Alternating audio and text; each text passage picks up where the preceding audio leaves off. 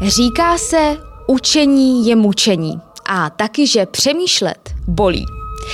Tak eh, proč bychom se vůbec jako společnost měli pořád něco učit a k čemu je nám to vzdělávání?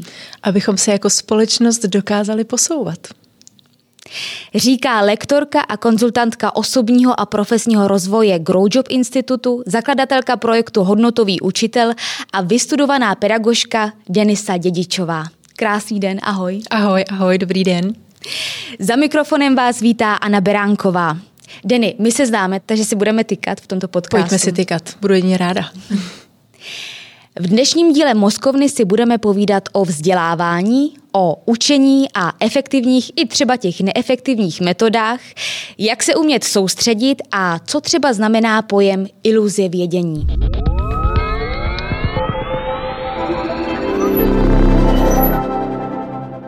Vzdělání je to, co nám zůstane, když zapomeneme všechno, co jsme se naučili ve škole řekl Karel Čapek. Tedy pojď nám tedy na začátek vůbec povědět, eh, o čem je vzdělávání a o čem je učení, jaký je mezi tím rozdíl. Vzdělávání je ten dlouhodobý proces. To je to, co prostě děláme celý život, už jenom tím, že jdeme po ulici a koukáme kolem sebe, ale samozřejmě i to vědomí vzdělávání ve smyslu vytvořit si vzdělávací plán, jít krok po kroku, vystudovat třeba ty školy nebo nějaký kurzy, ale mít vlastně ten dlouhodobý, dlouhodobý plán. A učení je vlastně cesta k tomu. To je to, když si opravdu sednu a čtu si, když používám ty efektivní a neefektivní metody. To je to, když uh, se třeba učím aktivnímu čtení a tak dále, tak dále. Těch metod je samozřejmě strašná spousta. Takže jo, je v tom rozdíl. Je v tom rozdíl. To, co jsi zmínila, aktivní čtení, k tomu se ještě dostaneme později.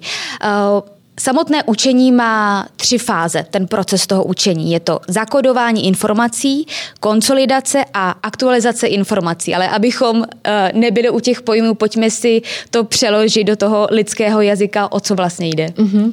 Ta první fáze přesně to zakódování. Jo. To, je, to je to, že když mi dá uh, krásný chlap telefonní číslo na baru a já si ho nemám kam napsat, protože nemám ten telefon, tak si ho potřebuji zapamatovat.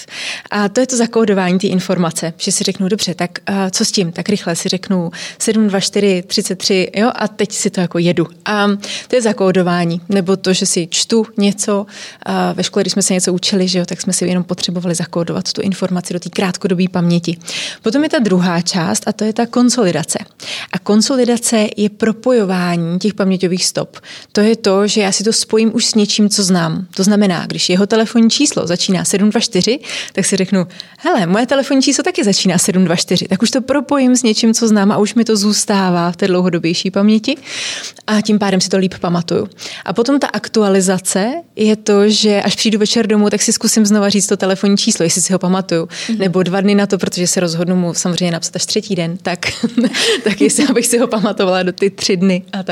To samozřejmě velmi zlehčuju, ale když si tam dosadíte jakýkoliv učení nebo jakýkoliv, uh, jakýkoliv informace, který si potřebujete naučit a, a zapamatovat si je, tak přesně vždycky procházíme tady tím, tady tím procesem. Mm-hmm. My jsme si v první kapitole Moskovny v prvním díle uh, povídali o pojmu trojí mozek, tedy o plazí mozku, který zodpovídá za naše instinkty, uteč nebo bojuj, za o limbickém systému, který má na starosti naše emoce a o neokortexu, uh, díky kterému uh, přemýšlíme a můžeme zpracovávat informace. A mě by zajímalo, jaký vliv má, mají naše instinkty a naše emoce na samotný proces a naše nastavení k tomu, k tomu učení jestli vlastně nám pomáhají, anebo kdyby to bylo možné v uvozovkách, kdybychom je vypli a měli jenom ten neokortex tomu učení, učení tak eh, co by vlastně bylo lepší? Mm. To je dobrá otázka, no. Tak učení je v té racionální části, to je ten neokortex. Jo? To je to, že opravdu nad tím přemýšlíme a používáme ten, ten racionální mozek. Samozřejmě emoce si pamatujeme mnohem silněji. Jo? Je to ten emoční zážitek, je to to, že si to zažiju, proto ta zážitková výuka. Proto to, že když si ten člověk na to šáhne a vyzkouší si, že ty jo, dobrý, tady jsme si o tom četli tohle, tady si to zažiju a zjistím, že vím o tom úplnou tušku a že vlastně vůbec nevím, co mám dělat, tak najednou zjistí, že aha, já to neumím.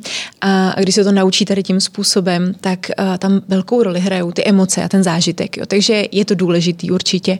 A potom ten plazí mozek, že jo, to je ten strach, ta nejsilnější emoce. A tam se trošku obávám, že naše rácio je úplně vypnutý. Mm. A to, co si z toho potom pamatuju, je to, že jsem měla hrůzu z toho. Takže tam nám to může být přítěží trošku, ale a zůstává nám vlastně ten pocit toho, uh, toho strachu. Ale i tak, uh, pokud si nutně potřebujeme něco zapamatovat, tak já myslím, že když mi půjde o život, tak uh, mi to tam zůstane v té hlavě. Uh, kdyby u toho strachu, u té amygdaly, um, mohlo existovat nějaký třeba jako um, knoflík volume, aby se to dalo stáhnout, abychom právě třeba neměli strach z nějaké zkoušky. Dá se to nějak udělat? Nějakou metodou třeba? Kež by, kež by to šlo, no. Pořád vlastně se vztahujeme potom k tomu racionálnímu mozku a, a nějak si vysvětlujeme to, že nemusím mít strach, nejde mi o život, nic mm. se neděje. Sice tady sedím před, před tou zkouškou, jsem vyklepaná, opět se klepu, že jo, jsem v nervu, ten studený pot a tak, ale vlastně se vůbec nic neděje. Takže to volume je možná asi právě v tom používání toho racionálního mozku a toho sklidňování. Já si vždycky říkám to, že co nejhoršího se mi může stát, jo, jakože mm Většinou fakt nic, jo, většinou se fakt nic neděje. Já jsem dokonce teď nedávno přemýšlela, jsme se bavili s jednou mojí spolužečkou a jsme řešili, že jsme nikdy necítili, co se týká tady toho jako normálního eh, vzdělávacího světa, takže jsme nikdy necítili větší strach než před státnicema na výšce, mm-hmm. že jsme byli vlastně tak vystresovaní a měli jsme z toho takovou hrůzu a zpětně vůbec nechápeme, proč se to dělo, jo, že vlastně je v úvozovkách, je to jenom univerzita, jo, je to jenom uh, to vzdělávání vzdělání, nešlo nám tam o život samozřejmě, ale vlastně to naše tělo jako reagovalo tak, jak kdyby šlo o život, jo? opakovaně, protože mm-hmm. um, jsme třeba dělali státnice opakovaně, že ano, je, občas se to tak mohlo stát, um, tak uh, samozřejmě člověk tam měl tu, tu hrůzu a zapnutou amygdalu, jakože umře hmm. okamžitě. A tam potom přesně zapojovat ten racionální mozek a říkat si, hele, o nic nejde, o nic nejde, o nic nejde, neumřeš, neumřeš. Což je těžký samozřejmě v tu chvíli.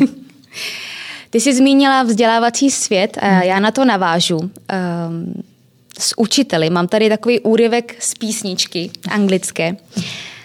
A pak se tě na něco k tomu zeptám. Mm-hmm.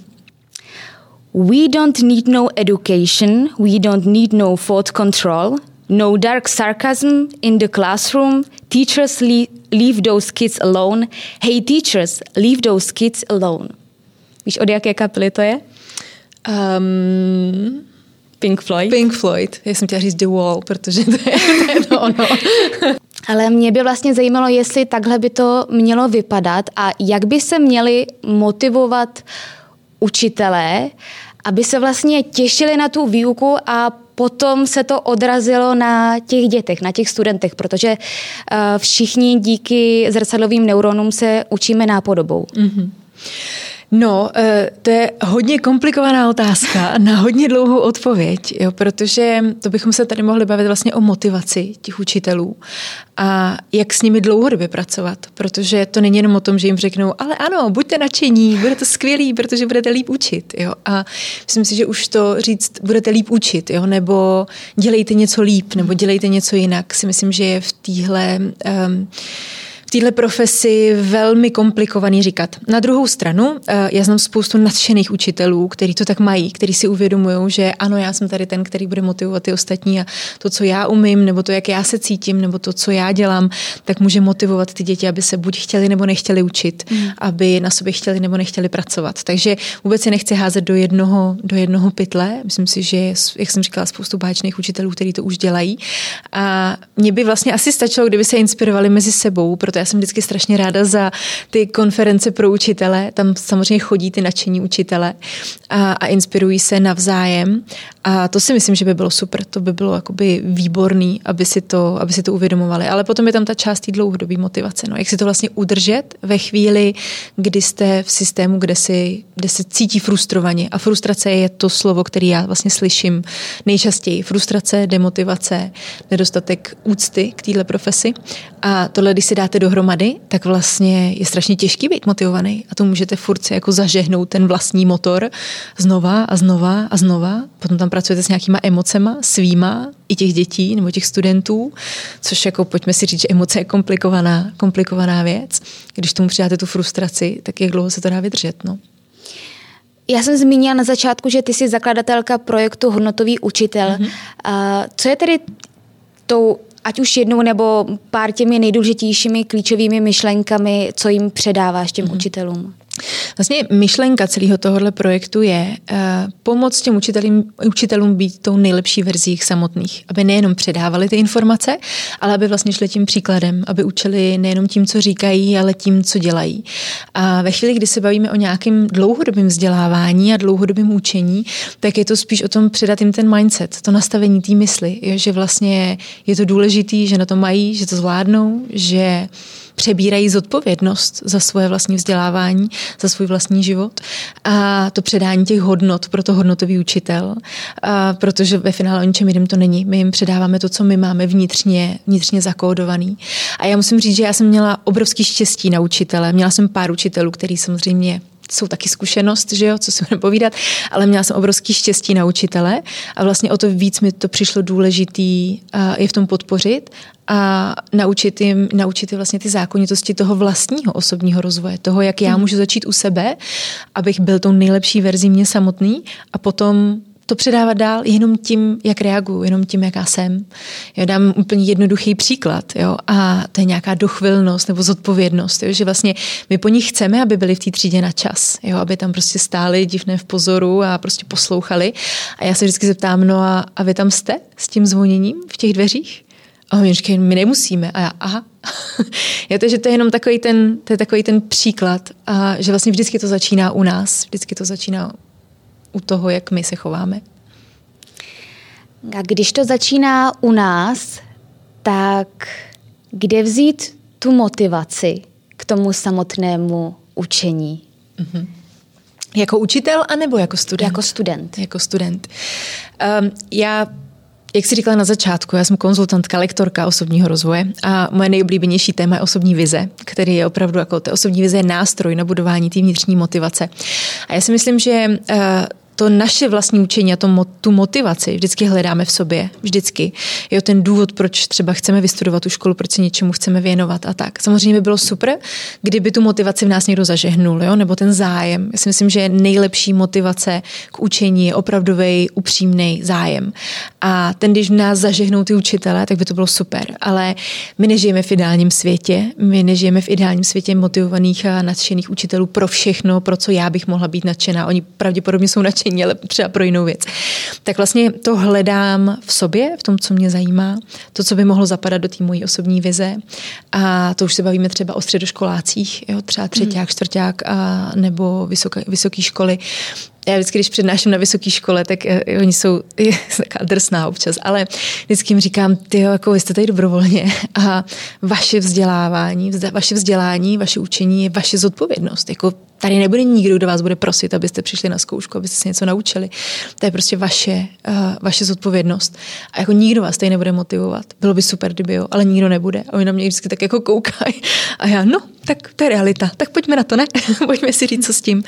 A jeden z těch nástrojů je opravdu to uvědomit si, k čemu mi to je, proč to vlastně chci, proč se tomuhle chci věnovat, proč chci dokončit tu školu, proč chci chodit každý den do té školy a nasávat ty informace a najít si ten důvod, co mě na tom může bavit. Protože všichni můžeme studovat ten stejný obor, všichni můžeme chodit na tu stejnou přednášku k tomu stejnému profesorovi, slyšet ty stejné informace a každý si v tom najdeme úplně něco, úplně něco jiného.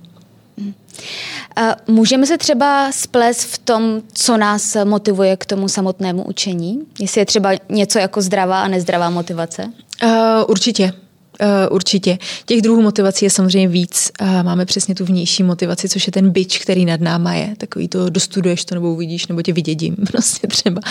Uh, potom máme tu už tu vnitřní motivaci těmi cíly. A to je přesně to, já budu šťastná, až udělám tu zkoušku. Já budu šťastná, až dodělám ten semestr, až dodělám tu školu, až budu mít jeden titul, druhý titul. A vlastně pořád se někam za něčím ženete.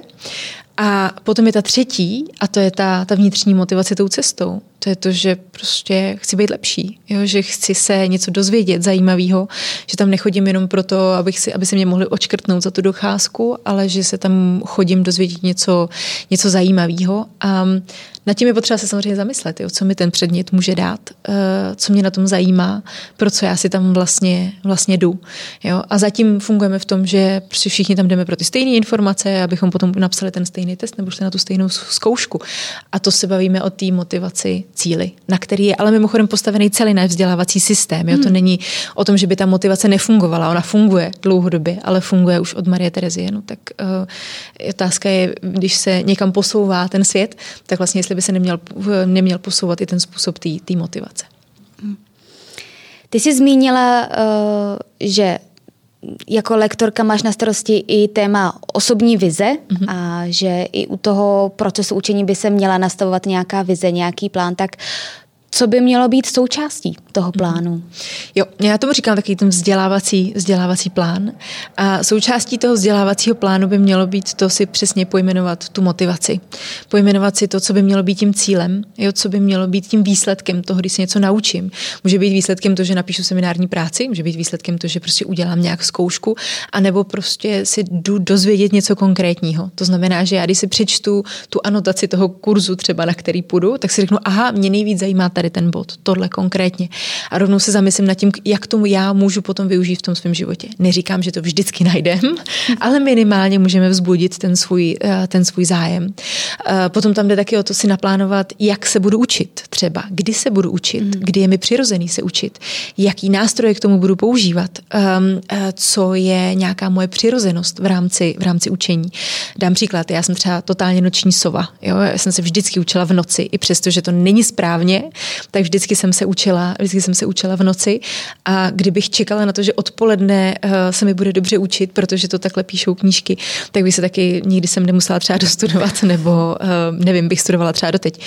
Takže vlastně si i naplánujete, kdy se teda budete učit. Uděláte si opravdu ten plán toho, že učím se pondělí, středa, pátek, od tolika, od tolika a zbytek prostě jdu dělat něco jiného. Musíte si taky naplánovat ty odpočinky, protože odpočinek je samozřejmě pro ten vzdělávací proces velmi důležitý. Eh, spoustu lidí zam, eh, zanedbává třeba spánek a spánek je obrovská součást toho, toho učebního procesu. Takže těch věcí je tam, je tam spoustu a vy si vlastně uděláte dlouhodobý plán. Eh, když bychom se bavili teda o tom univerzitním světě, tak vlastně na celý ten semestr v podstatě, kdy se budete učit průběžně, a, a, což je bohužel to tak je. prostě se musíte učit průběžně. A, a, a, takže se naplánujete, kdy to budete dělat, jaký nástroj k tomu budete používat co byste se chtěli dozvědět, co si chcete odnést, jaká je vaše motivace. A třeba dojdete i k tomu, že vaše motivace je prostě to udělat jenom. Jo, tak v pohodě, tak máte nad sebou byč. Jo, z jednoho předmětu se asi nic moc neděje, když to bude tím byčem, ale důležité je, že máte aspoň nějakou motivaci, jo, aspoň něco, aspoň něco. Ty jsi zmínila eh, k tomu uh, učebnímu plánu, uh, že je také důležité jenom u toho nesadit, ale prokládat to třeba i jinými činnostmi a také si zakládat na tom, abychom dostatečně spali. Řekněme, že důležité je zhruba nějakých 6,5 minimálně až uh, 8-9 hodin kvalitního spánku. Um, co ještě v rámci uh, toho našeho prostředí, ve kterém žijeme, toho našeho nastavení životního stylu by tam ještě mělo být, aby nám to co nejvíc vlastně ustanilo pro ten proces toho učení? Určitě řeknu ten spánek, 100%, ten zopakuju milionkrát, pětkrát radši. Uh, a měl by být 7 až 9. Podle těch nejnovějších studií by mělo být 7 až 9 hodin, kdybychom opravdu měli spát. Jo? Což opravdu se nám ukládají ty informace do té dlouhodobější paměti a tak. Takže to je velmi důležitý. To, co potom ještě můžeme dělat v rámci toho nějakého aktivního odpočinku možná, uh, tak je to opravdu třeba nějaká meditace. Um, je to opravdu si sednout, klidně si stáhněte nějaký, uh, nějaký aplikace. Jo? Já třeba používám Headspace na, na ty vedené meditace, což je úžasná věc. To znamená, že když se třeba učíte 50 minut, tak si potom dá 10 minut meditace, prostě vypnout na chvíli tu, tu hlavu a prokládat to uh, tady těma vědomýma pauzama, jo? že se snažíte trošku vypnout tu hlavu, ale děláte to vědomě, jo? že opravdu jako jdete a zkusíte na chvíli na nic nemyslet. A nemusí to být jenom to, že si sednete a budete dělat om. Jo? To, to nemyslím si, že je nutně tím účelem účelem. Může to být to, že jdete do kuchyně a zapnete rychlovarnou konvici, jo? tak jenom se koukáte, jak tam jdou ty bublinky a ta pára a sleduju páru a bublinky. to vlastně není nic jiného, než že svým způsobem meditujete. Uh, takže meditace je super věc. Uh, potom určitě nějaký, nějaká fyzická aktivita, ale to můžou být třeba procházky. Neříká, že musíte nutně jít běhat a prostě to ze sebe úplně všechno dostat. Samozřejmě by to bylo super mít, uh, mít tady ten aktivní odpočinek, ale klidně procházka je taky, je taky výborná. A potom ještě to dobíjení toho kognitivního zdroje, což znamená opravdu se snažit jíst, nezapomínat na to, že máte jíst, že máte pít, takový ten základ, který ale spoustu lidí prokrastinuje. Jo? To je to, že já nemůžu, já nemůžu, já prostě, já se teď musím učit. Jo? A úplně se vlastně vykašlou na, ten, na to žití toho normálního života, toho chození do toho, jsem chtěla říct chození do fitka, když jsme teď nechodili nikam, ale uh, vlastně to žití toho života, to výdání se i s těma kamarádama, mít ten sociální život. Ono totiž, uh, když víte, že teď mám ten sociální život a mám čas, nebo chodím do práce taky třeba a mám tady čas prostě tři hodiny se něco učit, tak jich víc využijete, než když si řeknete, mám celý den na to, abych se učila. Jo? Kolik času reálně, když budete mít prostě třeba těch, já nevím, jsem chtěla říct 20 hodin, ale třeba 16 hodin eh, aktivního času, kolik těch hodin opravdu budete věnovat tomu, tomu učení. Budete, řeknete si, za dopoledne se naučím tohle a tohle. Já najednou je 11 a řeknete si, už mám z dopoledne jenom hodinu, tak teda jdu na to. Jo? A zbylý ten čas prostě tam trávíte třeba u těch sociálních sítí nebo prostě něčím jiným. Když to, když to máte jasně časově ohraničený, prokládáte to odpočinkem, mm-hmm. společenským životem, eh, cvičením, procházkama, čímkoliv, čímkoliv v rámci toho toho mentálního odpočinku, tak se ve finále naučíte mnohem víc a mnohem líp. Řekněme, že si uh, vyhradíme uh, dopoledne na učení, dáme si tam třeba od 9 do 11. Řeknu si, že uh, to budu prokládat těmi pauzami a jsem na to dobře vyspaná. Ale potom uh, mi někdo zavolá, přijde mi e-mail, vyskočí mi notifikace, že se děje něco zajímavého na sociálních sítích a najednou se mi začne tříštit eh, moje pozornost. Co s tím, abychom byli plně soustředění jenom na to, co potřebujeme a tedy uh, mm-hmm. něco se naučili? Já bych začala tím, že si vypnu notifikace. to, by byl, to by byl první krok. Eh, samozřejmě soustředěnost je v rámci učení úplně zásadní. Eh, jsou na to techniky, eh, například Pomodoro technika je jedna, je jedna z nich, kdy vlastně aktivně pracujete s tou svojí soustředěností. Je to většinou o nějakých 25-minutových cyklech. 25 se učím, 5 minut pauza, 25 se učím, 5 minut pauza. Odpoledne, když nám upadá ta pozornost, tak to může mít 20, 10, 20, 10. Jsou na to aplikace, které vám to hlídají, že vám vlastně fakt pípne ten telefon. Skvělá je Forest. Já vím, že ji možná asi, asi znáte znáte, ale já jsem z toho vždycky unešená, protože ve chvíli, kdy si zamknete ten telefon a ona vlastně jako jede, zapnete si ten cyklus, tak vám tam začne růst ten stromeček a vlastně vy jako ho nechcete zabít, že jo? protože když šáhnete na ten telefon a budete se chtít podívat na ten Instagram, tak vlastně vám ten stromeček umře a to vy nechcete, takže se jako udržíte u toho učení a učíte se pracovat s tou svojí soustředěností. Já myslím, že soustředěnost je téma samo, samo o sobě, jo? ale je to opravdu o tom tréninku, je to o, tý, o těch meditacích, je to o tom odpočinku, je to opravdu o tom, že to prokládáte eh, nějakýma aktivitama, že, že se rozhodnete, protože se budete soustředit. Jo, že sice mi tam pinkne prostě ten e-mail a cinkne eh, upozornění eh, ze sociálních sítí. A to není o tom, že to nevidíte, že když se soustředíte, tak vlastně jste tak zaujatý tou činností, že to nevidíte, nevnímáte.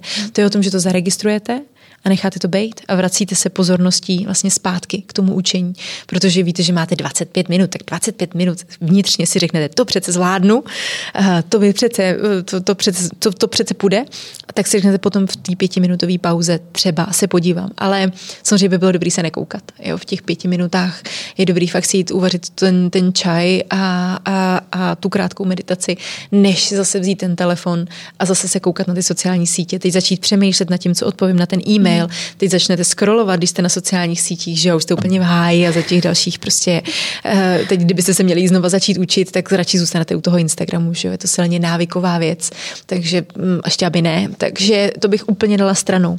Ale mm, zrušila bych notifikace, Uh, ideálně letový režim, když se učíte.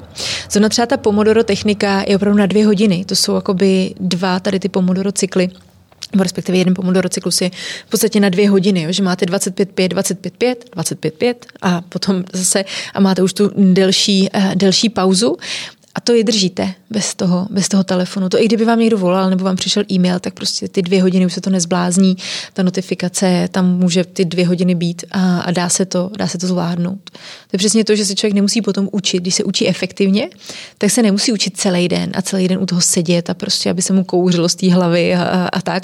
To by určitě vyděsilo i mě, ale když si řeknu, hele, dám si tady opravdu dva pomodoro cykly, dám si dvouhodinovku ráno, dvouhodinovku večer, najednou se učím čtyři hodiny a ve finále, kdybych u toho dřepila celý den, tak vlastně se stejně neučím víc než čtyři hodiny, ale ještě u toho jakoby sedím, lituju se, jsem mm. frustrovaná, že mi to, to, že mi to do té hlavy neleze, že co budu dělat a že ten čas ubíhá a že to nezvládnu a to nám přesně nepomáhá, protože to jsme zase zpátky u toho strachu, mm. u té frustrace, u těch emocí, u toho pochybování, uh, nás samotných o nás samotných a tam se samozřejmě blbě učí. No.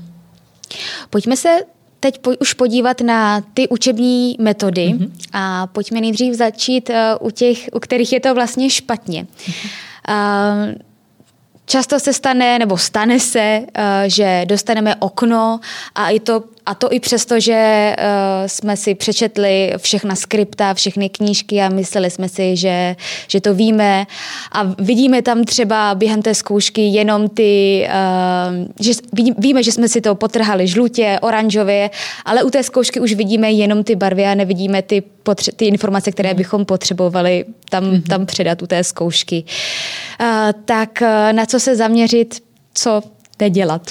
Co nedělat? Co nedělat? Uh, ideální je, uh, abychom nezůstali jenom u toho zakódování té informace. To je přesně to, že já si vlastně sednu a teď si to čtu, teď si to potrhávám, já tomu říkám s, s, smrt s výrazňováním, protože to je, nebo svý, smrt s výrazňovačem, protože to je přesně to, co klasicky děláme, že si sedneme k těm skriptům té knížce nebo k těm výpiskům a, a vlastně si podtrháváme to, co bychom si chtěli zapamatovat, ale otázka je, jestli nám to vůbec dojde do té krátkodobé paměti, protože velice často čtete, čtete, čtete a zjistíte, že po jednom odstavci, že vůbec nevíte, o čem to bylo, takže začnete číst znova a vlastně to opakujete pořád, eh, pořád dokola, což eh, není moc efektivní, eh, není moc efektivní metoda. Takže tohle bych určitě, určitě změnila. To je jedna z těch, jedna z těch věcí.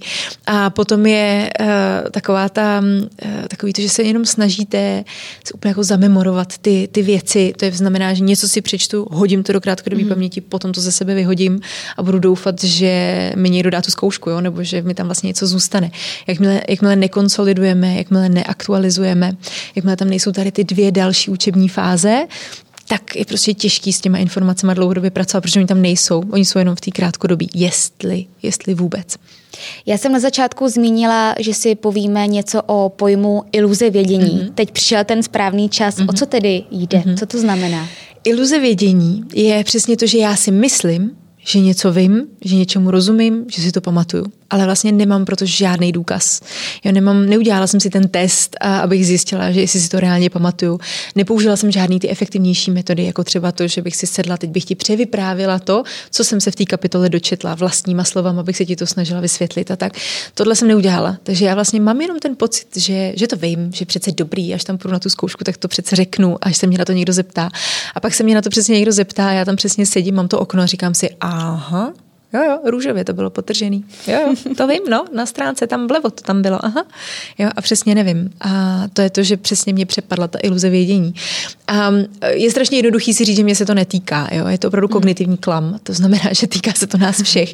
My všichni to takhle máme a můžete si přečíst nějakou kapitolu i v knížce, nemusíme být studenti, jo, můžeme prostě číst všechny ty osobní rozvojové knížky, kdy máme pocit, že nám to v té hlavě zůstává, jo, a potom dočtete tu knížku, zaklapnete to a jenom, dobrý, takže co si z toho pamatuju, co teď začnu dělat? A jenom, mm, nic, koupím si další knížku. a, a vlastně to potom už nepřevádíme do té do praxe, takže to se děje nám, nám všem. A je dobrý si uvědomovat, že to tak je, že ta iluze vědění existuje a že s ní musím nějakým způsobem pracovat. A to znamená využívat ty efektivnější metody potom. A já ti děkuji, že na to rovnou můžu navázat. To znamená, pojďme přejít rovnou k těm efektivnějším metodám, které nám pomůžou mm-hmm. toho procesu učení. Já jich tu mám pár připravených, mm-hmm. že vždycky řeknu název té metody a ty bys nám řekla, o co jde, jak mm-hmm. to mhm. funguje, jak nám to může pomoci. Ale nejdříve bych se tě zeptala na to, co za tebe je ta nejefektivnější metoda na učení. Um Záleží, co se potřebujete učit a jak. Já nedokážu vypíchnout úplně jenom tu jednu, jednu jedinou, jo? protože ve chvíli, kdy se učíte třeba z podcastu nebo z, z nějakých videí nebo z něčeho, tak tam hodně pracujete s tím zvukem a zase potřebujete něco jiného. Když to, když čtete uh, nějaký text, tak zase potřebujete trošku jinou metodu, jo? což může být přesně to aktivní čtení a tak. Ale uh, to, co je jednou z nejefektivnějších metod obecně, nejenom pro mě, ale myslím si, že obecně, tak je nějaký testování. Já myslím, že my máme k testování velmi negativní vztah, protože to znamená, že nás bude někdo nějak hodnotit. Jo? Ale to není o tom hodnocení, to je o tom zjistit, co vím a co nevím a z, přesně jakoby překonat tu iluzi toho vědění, že zjistím, že něco nevím. V učebním procesu nejde o to zjistit, co vím, ale to, co nevím, abych se v tom mohla zlepšit. A mně přijde, že tady v Čechách máme vlastně ten pocit toho, že Ježíš Maria hlavně, hlavně ať někdo nezjistí, že něco nevím. Mm-hmm. Jo? Ale o to v tom vzdělávání přece, přece jde jít po tom, co, co nevím a nebát se udělat chybu, protože z té se po, ponaučím. A to testování je k tomu, k tomu krásná metoda, jo, že opravdu si děláte ty testy, i, i si je klidně můžete připravovat sami. A, a už ve chvíli, kdy čtete nějakou kapitolu v té knížce, nebo když posloucháte a, nějaký, a, nějaký video, nějaký podcast, a tak, tak vlastně už si připravujete půdu k tomu testu. A potom přesně si ho uděláte a zjistíte, že ty já vůbec nevím nic z toho, já si vlastně z toho nic nepamatuju. A zase, neznamená to, že bych byl hloupej nebo co já vím. Znamená to jenom to, že jsem se pravděpodobně dostatečně nesoustředil. Dobře, tak co můžu příště udělat líp? Teď si to poslechnu znova a co budu dělat líp?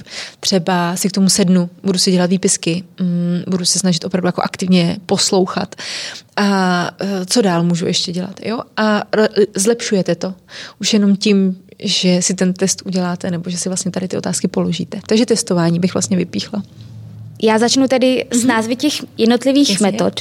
A jako první tu mám metodu insert. Uh-huh. Metoda insert je jedna z metod aktivního čtení. Je to úplně jednoduchá metoda. Je to o tom, že máte určitý značky, který, když si čtete ten text, ten si můžete eh, představit, že čtete knížku, čtete první kapitolu a vlastně už si tam označujete informace, které jsou pro vás známé, které jsou pro vás úplně přirozené, to znamená, že už je využíváte, používáte. Potom tam jsou informace, které chápete, ale jsou, jsou nový. Hmm. Potom jsou informace, informace, které vůbec nechápete a jakože vůbec nevíte, která by je a potřebujete si k tomu třeba uh, najít víc informací. Nebo můžete mít značku pro informace, které uh, už třeba znáte, ale znáte je jinak. Jo, tady v té knižce se o tom zase píše jinak. Tak aha, já se k tomu musím vrátit. A uh, kdybychom zůstali jenom u toho klasického čtení, že čtu, čtu, čtu, zvýrazním si to a jedu dál, tak přesně podporujete tu iluzi toho, toho vědění. Jo, protože si řeknete jasně, rozumím, jasně, dál, jasně. A potom, kdybyste se zastavili na konci té uh, kapitoly a zkusili si to přesně říct těma vlastníma slovama, tak zjistíte, že vlastně o tom vůbec nic nevíte. A ta insert metoda je to, co tomu předchází, jo, aby se nám tady to vlastně nedělo, protože já čtu takzvaně aktivně, dělám si tam ty značky, vyhodnocuju, kterou tu informaci znám, kterou neznám, která je mi známá, kterou používám, která je mi neznámá, potřebuji si k tomu něco najít, nebo kterou vůbec nechápu. A až dočtu tu, tu kapitolu, tak se k těm značkám vlastně vracím a teprve potom jdu dohledávat ty informace. Potom teprve se jdu podívat, jak to teda vlastně je a, a, a vyhodnocuju je a pracuji s nimi dál. Metoda vizualizace. Metoda vizualizace je o tom, že zpracováváte uh, ten text, který čtete, do jakýsi vizuální podoby. Můžete k tomu používat různé uh, různý metody. Já bych určitě vypíchla sketchnoting, který je skvělý, který je uh, výborný v tom, že si, uh, že si rozkreslíte to, co čtete do určitých uh, kresli, kre, kresbiček malinkých. Hmm. A vůbec to není nic složitýho, jo? je to opravdu o tom, já taky kreslím panáčky, jako že kolečko, čárka, čárka, čárka, čárka, čárka a tím to, tím to hasne. Ale vlastně tím, že vy něco čtete a musíte to nějak znázornit, tak už vlastně rovnou konsolidujete, protože vy si to musíte s něčím propojit, s něčím, co už znáte. Takže vlastně ten sketchnoting je docela dobrá, dobrá metoda, ale může to být i nějaká myšlenková mapa, do které vlastně zanesete ty informace, který, který se dočítáte třeba a vlastně dáváte to do nějakých souvislostí. To znamená zase konsolidujete, ukládáte to do té dlouhodobější paměti, potom se líp vracíte k tomu, líp můžete, líp můžete aktualizovat a tak. A potom další, samozřejmě ta metoda té vizualizace je vůbec to, že se snažíte využívat i ty mnemotechnické pomůcky, že se to snažíte si to nějakým způsobem představit, buď se to nakreslíte nebo si to aspoň představíte, jak by to mohlo vypadat, jak byste to využívali třeba v té v praxi. Můžete k tomu, jak jsem říkala, využívat ty mnemotechnické pomůcky, kdy, když si něco, jakoby, když si o něčem čtete, tak si to představíte a tu představu si ukládáte do té paměti mm-hmm. a s tou potom pracujete. Metoda vybavování. Mm-hmm. Metoda uh, vybavování je o tom, že si opravdu sednete a dočtete tu kapitolu, já furt budu dávat příklad na tom čtení, jo, protože většina lidí, kteří k nám chodí třeba na webináře nebo my chodili na workshopy, tak uh, se nejčastěji učili z literatury, takže proto je to takhle, uh, takhle koncipovaný. Uh, metoda vybavování je o tom, že si opravdu dočtete tu kapitolu, sednete si a zkusíte si vlastně sesumírovat ty hlavní myšlenky celé té kapitoly, že si řeknete, aha, tak o čem to bylo. Protože ve chvíli, kdy si to přečtete, i když si tam děláte ty značičky, tak samozřejmě máte, uh, máte spoustu informací, které vám tam v té hlavě lítají. A vy si je potřebujete nějak se sumírovat. To znamená, že si z toho uděláte vlastně těch pár bodů, nějakou tu osnovu a řeknete si, aha, takže hlavní myšlenka téhle kapitoly bylo tohle a tohle a tohle. No a buď si to někam napíšete, nebo díky tady těm bodům si právě už připravujete ty testovací otázky, mm. že tam třeba máte nějaký pojmy, který si pamatujete, k tomu si napíšete ty definice, už si připravujete půdu a tak, takže to je metoda vybavování. Diny, ty si to sama zmínila, že tyto metody jsou skvělé pro uh, studenty uh, středních škol, vysokých škol, um, kteří se učí právě z různých literatur. Mě by vlastně zajímalo, um, jestli tyto metody nebo co pomůže uh, lidem třeba v práci. Když v rámci svého oboru se v nějaké relativně krátké době potřebují naučit eh, něco nového, mm-hmm. nebo naopak změnili obor a znovu se potřebují rychle něco přeučit. Mm-hmm. A jsou to třeba i praktické věci, nejenom ty, ty informace z knížek. Tak eh, co jim pomůže? Mm-hmm. Uh... Já velice často u lidí, kteří už pracují, tak velice často slyším, že já na to nemám čas. Jo, že vlastně třeba, dej bože, když jo, pracují, mají ještě tu rodinu, ty děti, tak toho času je opravdu málo. A já se vždycky snažím vysvětlit, že to je ta největší výhoda, kterou mají. Jo, že vlastně mají málo času na to. Mm. A ten čas, který mají, tak oni ho opravdu využívají velmi efektivně. Protože když mám prostě hodinu na to, abych si tady něco přečetla a nějak s tím pracovala, tak já tu hodinu prostě využiju na úplný, na úplný maximum. A je dobrý si ty cykly plánovat. Jo, to znamená, že nečekat, až mi zbyde ten čas, a tak si k tomu se sednu a něco se naučím, ale opravdu s tím vědomě pracovat a říct si, dobře, já se učím každý večer od do na dvě hodiny a tohle teď se budu, to, te, k tomu si teď sednu, budu si, připravím si proto tu půdu. Jo? To znamená, že budu domluvená s tím manželem, že pohlídá ty děti a že uloží. Já nejsem vlastně, jo? prostě se učím a tak. A, takže určitě to plánovat a připravit si to. A i kdyby to bylo něco, něco praktického, samozřejmě čím víc si to můžou osahat, tím lepší to je. Mm. Jo? To je právě hezký na tom profesionálním profesním vzdělávání potom, že to už je koncipovaný tak, že hele, tady prostě budeš programátor, tak musíš prostě programovat. Jo, není to o tom, že tady budeme číst knížky o programování, ale prostě jdeš programovat, tečka. A většinou už nestrácíme tolik toho času těma nedůležitýma věcma, že rovnou vyhodnocujeme to, co je důležitý, což je mimochodem skvělá věc, která přichází s věkem, jo, že vlastně najednou se neučím všechno a slovo od slova a pořád jako nememoruju jenom ty, jenom ty věci, ale opravdu vyhodnocuju to, k čemu mi něco bude, eh, do čeho budu investovat ten čas, protože ho mám málo. Já dokážu vyhodnotit ty důležité informace a tak. Ale jinak si myslím, že ty metody jsou v podstatě stejné. Právě mhm. třeba v rámci toho, když si musím načíst tu teorii, tak vždycky insert metodu. Mimochodem insert metoda by byla skvělá i pro děti na základních školách. Vůbec pro aktivní čtení toho textu. To je prostě úplně skvělá, skvělá metoda, strašně, uh, strašně jednoduchá. Ale samozřejmě funguje i v tom, i v tom dospělém světě. A i když bychom se učili, my teď třeba, že děláme online kurzy a webináře, webináře a tak, tak i kdyby se ty lidi učili z těch webinářů a mají to třeba po kapitolách, my to třeba koncipujeme tak, že to jde po kapitolách, tak uh, i kdyby si to měli zastavit a říct si, dobře, tak co si pamatuju z téhle kapitoly? A teď se jako zamyslím, vědomě se zamyslím a řeknu si, ha, pamatuju si tohle, tohle, tohle, anebo ha, nepamatuju si vůbec nic, takže znova. Jo, a, eh, a sepisuju si ty, si ty věci. Je samozřejmě super. Vždycky si to někam, uh, někam zapisovat. Nebo a to je ta metoda potom toho rozpracování a to je to, že to někomu budu vyprávět. Hmm. Jo, že vlastně jako skončím ten webinář a otočím se na toho přítele a řeknu, hele, teď jsem měla skvělý webinář a dozvěděla jsem se tam tohle, tohle, tohle, tohle, tohle a jdeme to dělat, jo, ideálně. A, a jdeme to převádět prostě do té do praxe, oba. A to je skvělá metoda. Najednou to musíte mm, verbalizovat, vlastníma slovama to vysvětlit a až když to máte vysvětlit, tak zjistíte, co o tom víte nebo co o tom nevíte. A um, pro, myslím, že pro dospělého člověka je tohle super. Já tady to třeba aplikuju, i když jezdím sama. Mm. Jsem, vlastně moje profese byla do nedávna o tom, že jsem hodně řídila a už jsem někam cestovala, tam jsem měla přednášet, zase jsem se vracela a tak. A já jsem to opravdu převyprávěla vždycky těma vlastníma slovama. A když mi tam něco chybělo, jsem říkala, ty jo, počkej, tak jak to vlastně teda je? Jo, a člověk se potom vrátil a jenom dohledával to, co nevěděl. Ne to, co věděl, ale to, co, to, co nevěděl. Takže nemusí mít vyloženě někoho, komu to budu říkat. Uh, jsou lidi, kteří to uh, odvyprávějí svým, svým kočkám a, a tak. Uh, I taky znám. A, ale je dobrý to prostě říct.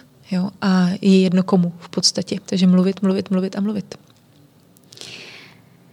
Říká se, že mladým lidem a učení a veškeré vědomosti, informace lezou do té hlavy, do toho mozku uh, velmi rychle a že ve vyšším věku uh, už to tolik nejde. Mm-hmm. Mě by zajímalo, jestli s tím, uh, jestli ten věk na to skutečně má takový vliv a nebo, nebo je to v něčem jiném. Mm-hmm. Všechny studie to potvrzují. Eh, že opravdu v, tý, eh, v tom nižším věku jsme samozřejmě to nasáváme jako houby všechno a učíme se všechno možný velice rychle. To je sice pravda. Na druhou stranu nejde říct, že od, od 60 vejš se už nic nenaučím. Vůbec to takhle nemusí být. Uh, myslím si, že budou dva, uh, 20-letý uh, lidi, kteří se budou učit mnohem míň než šedesátníci plus. Jo? Takže není to, není to o tom, že bychom se nedokázali učit. Je to o tom, jak ten mozek trénujeme, jak s ním dlouhodobě pracujeme. Uh, se vždycky říká luštit ty křížovky a tak, ale to jakkoliv trénovat ten mozek, cokoliv si zapamatovávat, je, je skvělá věc. Myslím si, že jde Eh, jde to i vidět klasicky v restauracích, že vlastně netrénujeme tu paměť, že třeba přijde mladý člověk, eh, vy se u něj objednáte a on to jako nedonese k tomu pultu v té hlavě, prostě opravdu mm. to musí zapsat, protože jinak by byl úplně v háji. A, a jsou lidi, kteří si zapamatují úplně všechno na první dobrou a může jim být 70, jo? takže o tom, to, o tom to úplně nemusí být. Je pravda, že ta paměť potom funguje o malinko hůř, ale záleží, jak moc tu paměť trénujete, jak moc se učíte, jak moc uh, se třeba učíte nový jazyky. Jo. To je mimochodem super věc na trénink, uh, trénink mozku, že se opravdu učíte nový, uh, nový jazyk. Uh, ještě záleží samozřejmě, jakým způsobem, ale, ale učit se uh, něco, co vás zajímá a tím ten mozek trénovat, tak si myslím, že to je ideální, ideální způsob. Jakými cestami třeba ještě můžeme lépe trénovat tu paměť? Je mezi hmm. nimi třeba i hra na hudební nástroj? Mm. Já myslím, že cokoliv, kde ten mozek nějakým způsobem namáhám. Jo? A nemusí to být vždycky příjemný, samozřejmě. Jo? Já, já se opravdu třeba snažím uh, zamemorovávat, trénovat tu krátkodobou paměť. A třeba když jsem ještě školila offline, tak uh, já jsem tím vždycky machrovala na školení, že jsem měla třeba 30 lidí a já jsem si fakt zapamatovala ty jejich jména. Uh, že opravdu jsem jako jela těch 30 men a říkám, tak schválně. A teď jsem mi jako všechny řekla, a mě vždycky koukali a já, tak trénink.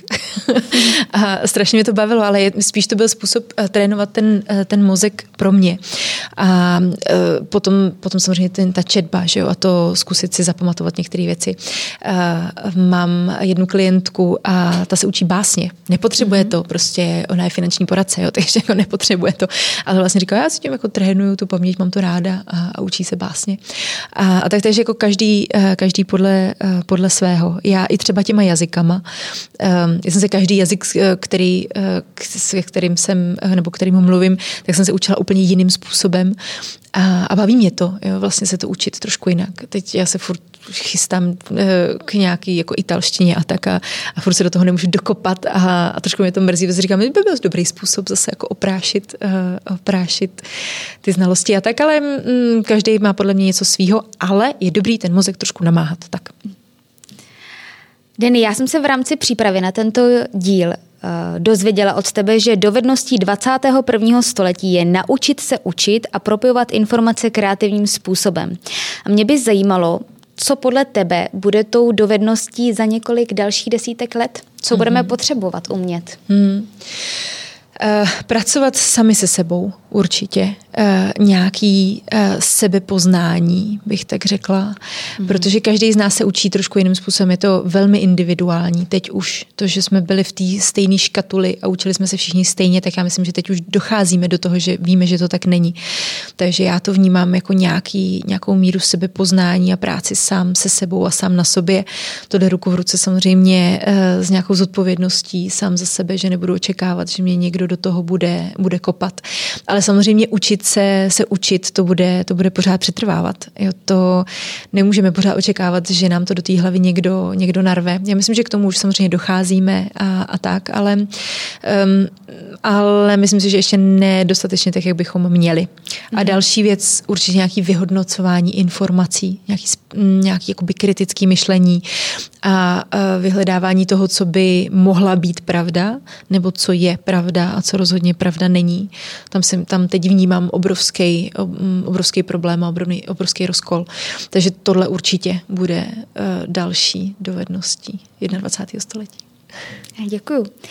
Denny, blížíme se k závěru našeho rozhovoru, ale ještě předtím, než ti položím speciální mozkové otázky, které pokládám Mhm. každému hostu Moskovny. Tak eh, vzhledem k tomu, že máme díl Moskovny o učení, o mhm. vzdělávání, tak by mě eh, zajímalo, jestli bys mohla eh, vypíchnout tři klíčové myšlenky z tohoto dílu, které, které by pomohly našim posluchačům třeba právě při učení. Mm-hmm. Jedna z věcí zahodit zvýrazňovače. a naučit se číst aktivně. To si myslím, že by měla být asi jedna, jeden z těch hlavních úkolů. Uh, druhá věc, uvědomovat si, že uh, učební proces nekončí jenom zakódováním té informace, ale že tam jsou ještě další fáze a to je ta konsolidace, což je to propojení těch, uh, těch paměťových stop a potom ta aktualizace. A na to musíme myslet. Jo, to je věc, na kterou je potřeba, potřeba myslet. A potom třetí asi tu, to vybudovávání si vlastní vnitřní motivace k tomu hmm. učení a k tomu dlouhodobému vzdělávání a to vytváření si toho vzdělávacího plánu, že to je opravdu o nás, o tom, co my si z toho učení a z toho, z toho vzdělání chceme odnést a co by mělo být tím naším očekáváním. Tak tohle jsou asi ty tři hlavní. Tak já doufám, že posluchači si pilně zapsali a už budou vědět, co, co mají co u toho učení správně dělat. Pojďme na ty mozko otázky. Mm-hmm. Jaká informace o mozku je pro tebe osobně nejzajímavější? Mě strašně udivuje pořád uh, ta, ta dokonalost, ta, ta komplexicita toho mozku, toho, toho, co o něm všechno nevíme. Jo, to, že uh, to, jak funguje vlastně, že, že, že funguje tak, jak funguje, ale že vlastně po, po tolika letech pořád nevíme, co všechno jako dokážeme. A hlavně mi přijde zajímavý, že pořád ho používáme na, na poměrně malou část oproti tomu, co dokáže. Takže tohle, tohle mi na něm přijde zajímavý. Co o mozku by se chtěla ještě dozvědět? No, eh, teď, teď jsem vlastně odpověděla na tady tu otázku taky, no. Um, ale mě strašně zajímají emoce. Jo, to, jako pro ty věci prožíváme a co se vlastně děje v tom našem mozku, když zažíváme něco takového, nebo když začí, zauži, zažíváme nějaký trauma, nebo když, um, když jsme nešťastní, a, nebo když jsme nemocní, jo, co se nám vlastně v tom mozku děje. A já bych chtěla vědět, co to je jako do detailu. Já samozřejmě nejsem žádný, uh, žádný vědec, ani, uh, ani doktor, ani nic, jo, ale zajímá mě vlastně, jak ten náš mozek funguje tady v těch krajních situacích, kdy se třeba nedokážeme ovládat a, a třeba je tam něco úplně jednoduchého, uh, nějaký další, nějaká další amygdala, nějaký další tlačítko, který by nám k tomu mhm. pomohlo. Jo? Nebo třeba um, hormonální změny, jaký mají vliv vlastně na, na to, jak my fungujeme a tak, tak to, je, to mi přijde velmi zajímavý. A poslední otázka, Jakou knížku v souvislosti s mozkem a třeba s myslí bys doporučila našim hmm. posluchačům? Já vždycky mm, doporučuji jednu, která mi přidala jako naprostý základ v rámci spíš myšlení, nejenom fungování mozku, ale myšlení. A to je nastavení mysli to je pro mě prostě taková bible, mm-hmm. protože čím víc učíte prostě o osobním rozvoji a profesním rozvoji, tak tam vidíte, že jasně my předáváme praktické techniky a nástroje, jak být lepší, ale prostě pokud nevěříte, že to dokážete, tak vám jsou všechny techniky vlastně k ničemu. A, a to nastavení té mysli na to růstové myšlení mi přijde fakt zásadní. A asi kdybych mohla školit jenom jedno jediný téma, tak by to bylo to nastavení mysli, protože od toho se odvíjí všechno, všechno ostatní, takže to. Hm. Říká Denisa Dědičová. Já ti moc krát děkuji za rozhovor. Já moc děkuji za pozvání. Ráda jsem tě viděla.